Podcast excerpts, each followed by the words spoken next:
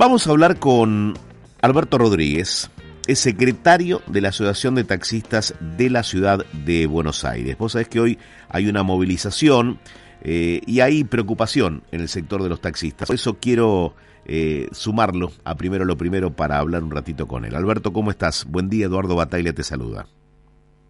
Bueno, muy buenos días a ustedes en el piso y a la audiencia de la radio. Bueno, a ver, contanos, hoy se movilizan, ¿qué es lo que lo está inquietando a los taxistas hoy?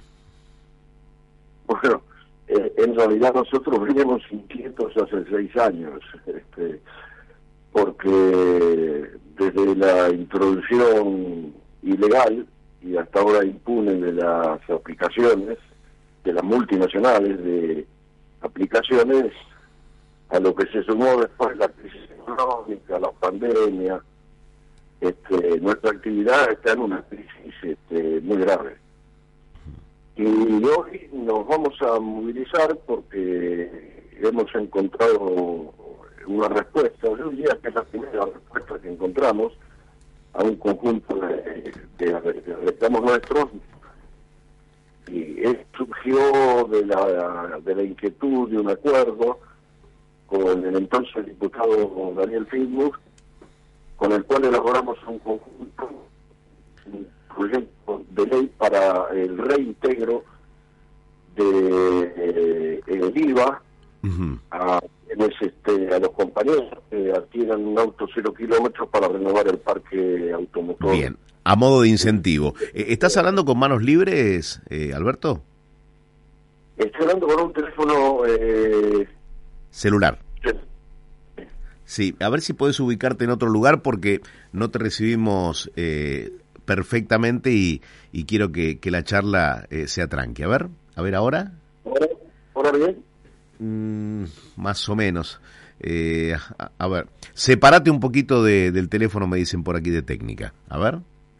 ¿Ahora? Ahora mejor, ahora un poco mejor.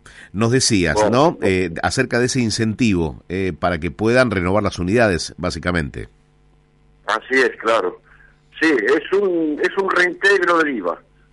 o sea, el 21% del total de lo que vale el coche, este, que es el impuesto nacional, se reintegraría a los compañeros en una ley que está, este, como dije, elaborada en un primer momento por Daniel Fuilmu, pero bueno, este proceso duró más de cuatro años y actualmente lo, lo volvió a presentar la diputada Mara Brauer con el apoyo en un conjunto de diputados del Frente de Todo, Carlos Heller, Penaca, Hugo Yasky, y otros compañeros.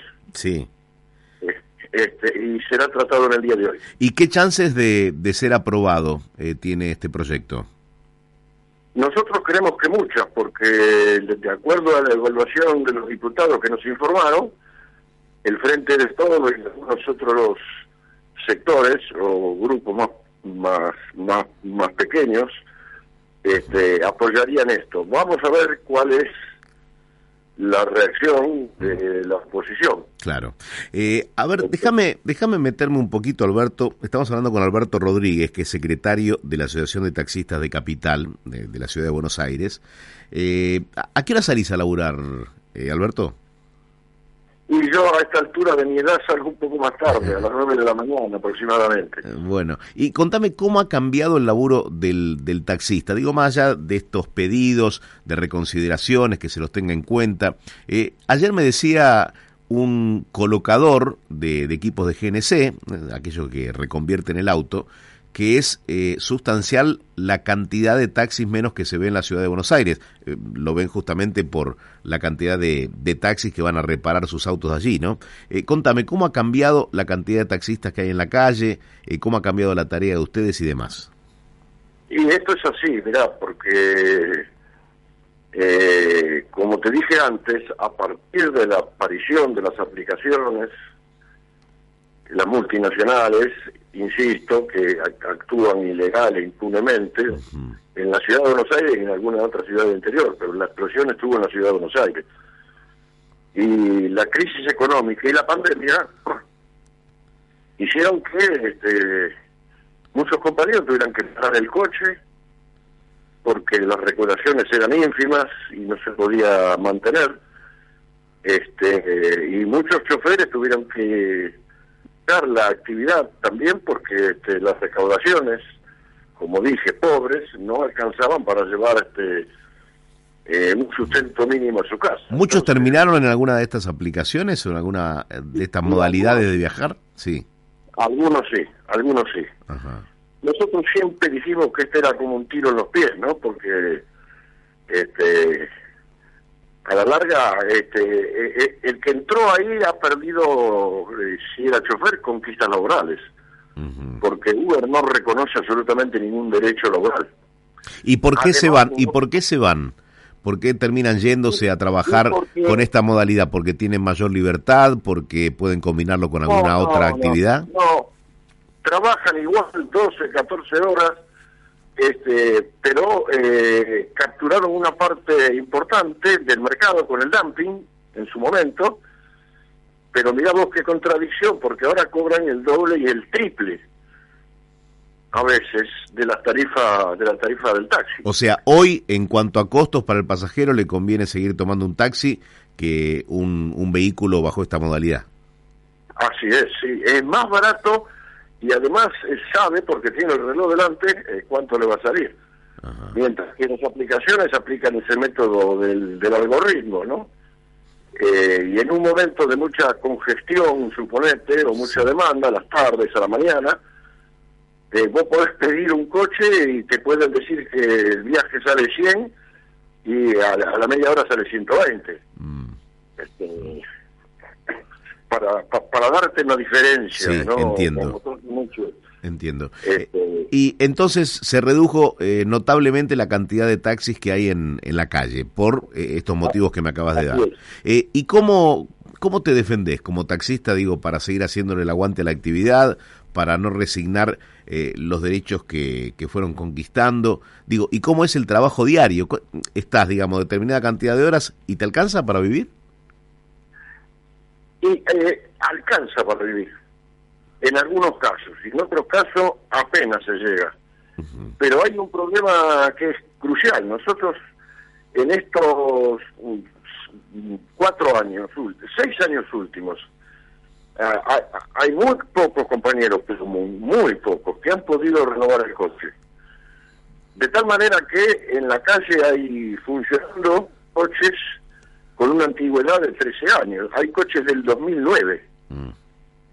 Este, tuvimos que solicitar una prórroga al gobierno de la Ciudad de Buenos Aires para extender la vigencia de los coches en la calle, que era de 10 años, pasó a 12, ahora a 14, pero eso es insostenible porque un coche viejo este, obliga a gastos de mantenimiento muy elevados. Sí, y, el pasajero, digamos, las cosas como en la práctica se dan también, ¿no? Busca el auto que tiene mejores condiciones. Sí, lógico, claro. Nosotros siempre en el taxi ha sido una característica. Mire, en el 2015 la antigüedad de los coches era de tres años y medio, en el gobierno de, Cristina Fernando de Kirchner. Tres años y medio. Y ahora le estoy diciendo que tenemos coches de 13 años. Es una locura. ¿Estás hablando de qué año? 2015. 2015. Ajá.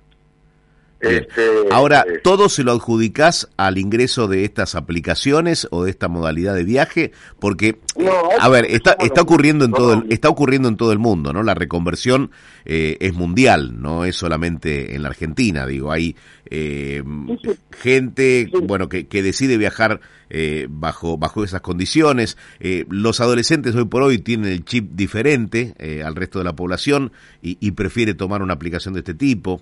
digo, ¿qué, ¿qué pensás con respecto a eso? mira, hay, hay dos problemas. Hay un problema ideológico cultural, diríamos, porque ellos han hecho una propaganda masiva, este impresionante, gastando fortunas en esa propaganda, cosa que nosotros no podemos hacer mm. de ninguna manera. Y después, como te dije antes, han aplicado una política de dumping.